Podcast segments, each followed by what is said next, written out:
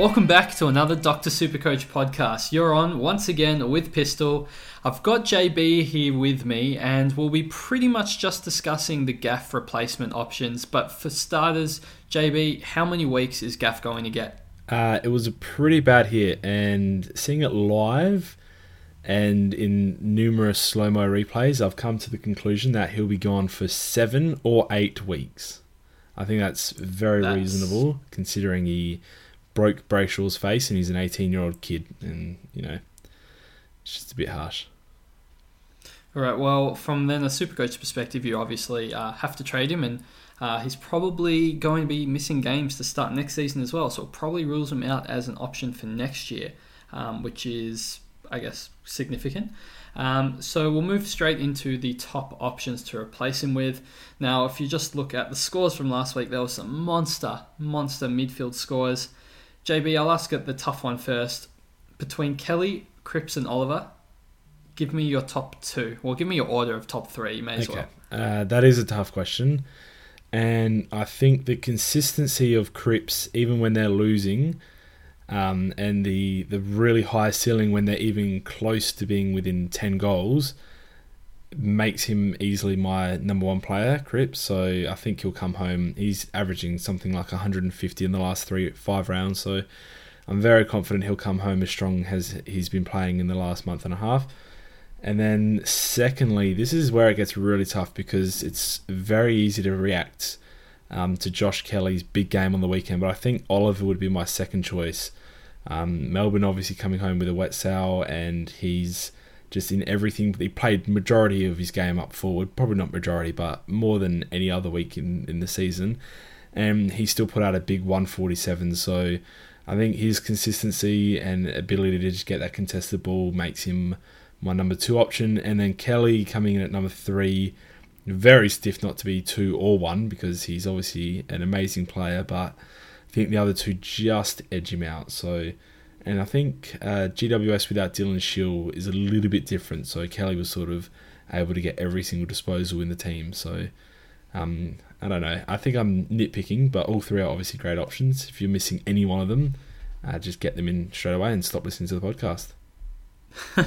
well, it's pretty crazy that Kelly, who just scored 205 points, was like your number three option. It sounds crazy, but I think you're you're bang on there. I'd, I'd also select Cripps first and Oliver second. I don't think he was playing more forward. I think he was resting forward, but because they were getting, you know, they were smashing Gold Coast, the ball was just there more often, and he was able to um, capitalize on those extra opportunities. But we'll we'll jump into some different options, maybe um, some more, I guess, outside of the box options.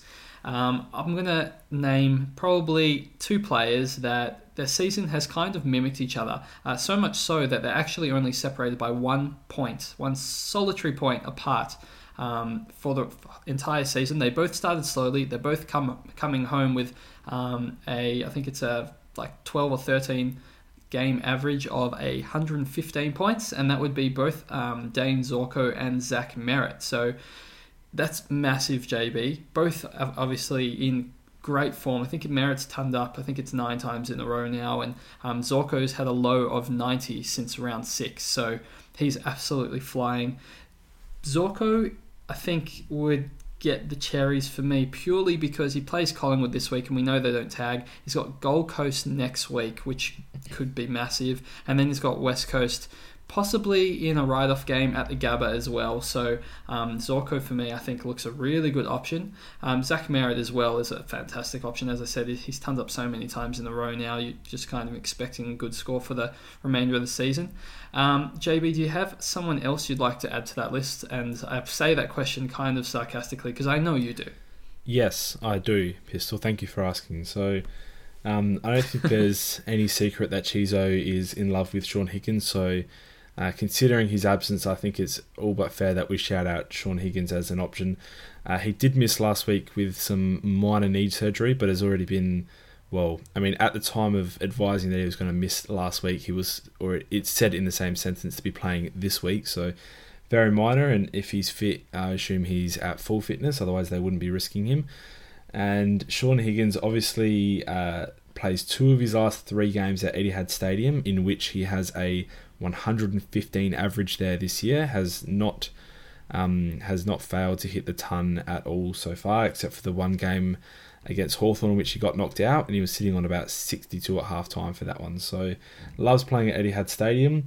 He's only had two scores below 92 this season with an 88 and a 76, so has a very, very consistent uh, ceiling and floor, and is all in all a good guy. So, you know, jump on Shaun Higgins. Six scores of 120 plus, so um, is racking up the big scores this year. And I did not think I would be offering him as a midfield option at all this year. So um, I'm very surprised with the season he's put out. Um, in all honesty, I, I had him as a forward last year, and seeing his inconsistency and just ability to not have any effect on the game sometimes and get tagged out of it, I thought there's no way I'd touch him as a midfielder this year. But he's somehow been really, really super consistent. So uh, for me, he's probably one of the number one options around that price range. I mean, it's hard to disagree with you. You've been on him pretty much the entire season, and he just continues to deliver. So, uh, you know, good on you for that, for sticking it out for the whole season.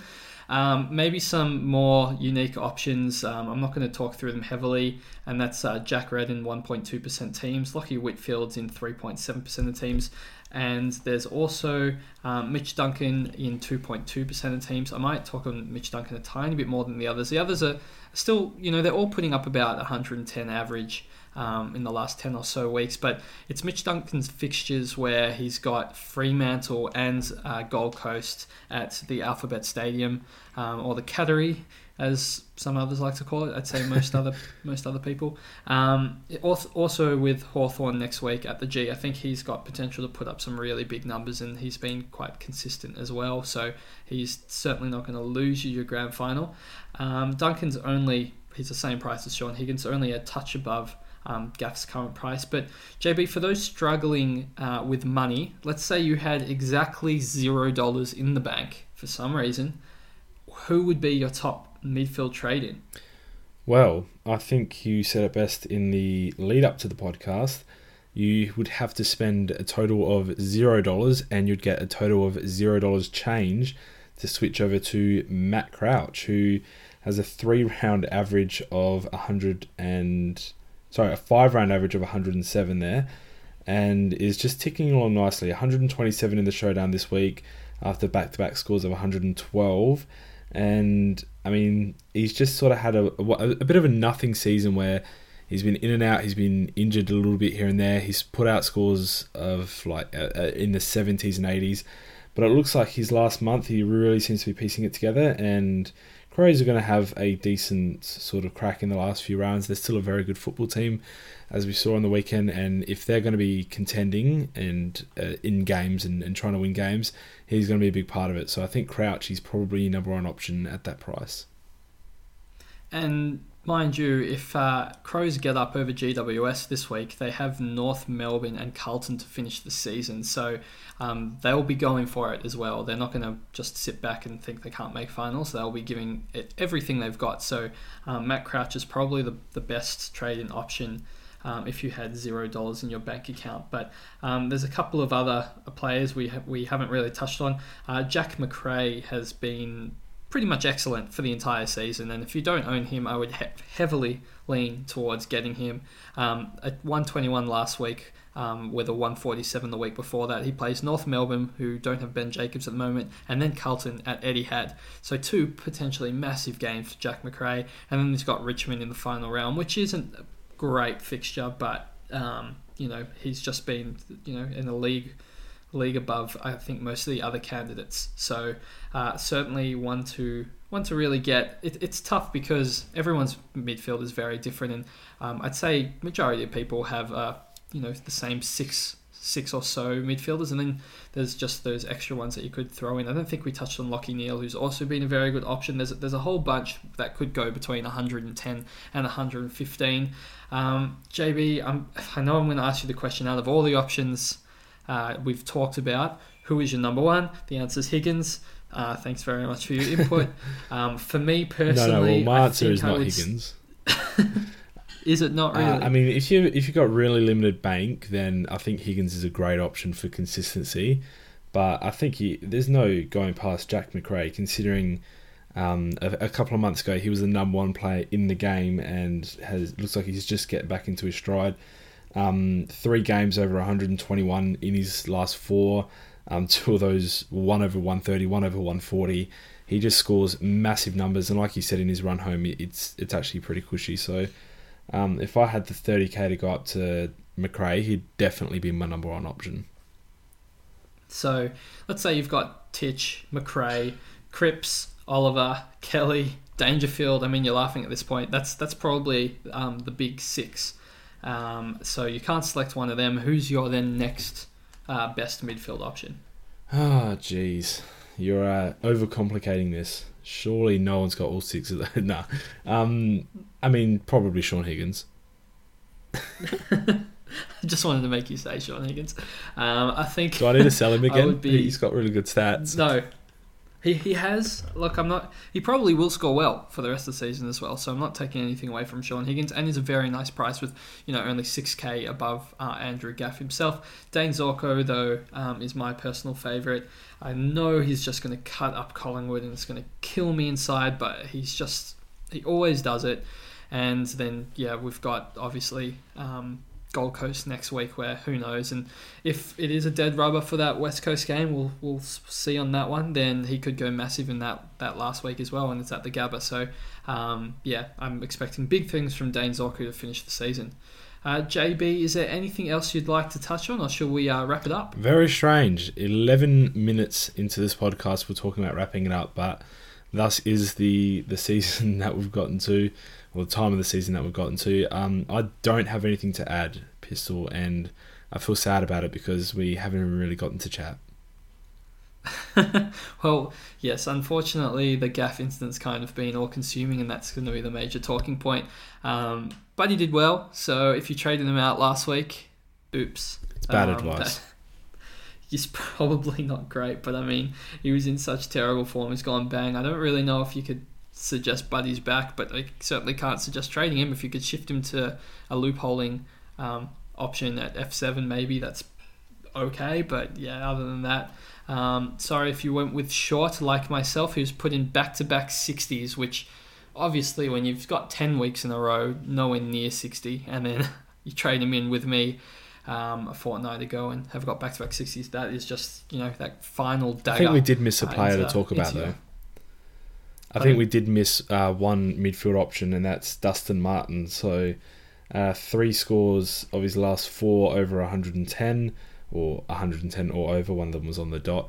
Uh, one big score of 130 plus, and does play Gold Coast this week. So um, likely he'll get you over a final because he's likely going to score big. And and then has a, a decent ish run. Has Essendon next week, uh, the week after this, sorry, who don't really play tagger, and then Western Bulldogs after that. So um, if Dusty was ever going to go on a run, he's already in a semi run right now, then it'd be right at this moment. But at the same time, it's very hard to instill confidence in someone who's been uh, not a shell of his former self. It's very harsh, but he definitely hasn't been at the same elite level that he was last year. So difficult choice. And you've got you've got Richmond, you know, well atop on top of the ladder, so we don't know what's going to happen if there's going to be any surprise restings or or anything like that. So um, yeah, it's bit bit hard to trust him. Um, but I think that just about wraps it up, JB. Uh, if you have any questions, you can find uh, myself on Twitter at pistol underscore DRSC. You can find JB at JB underscore DRSC. Uh, you can probably find Chizo with a Z uh, at Chizo underscore DRSC. And uh, yeah, shoot us any questions you have during the week on that. And otherwise, we'll uh, catch you on Thursday.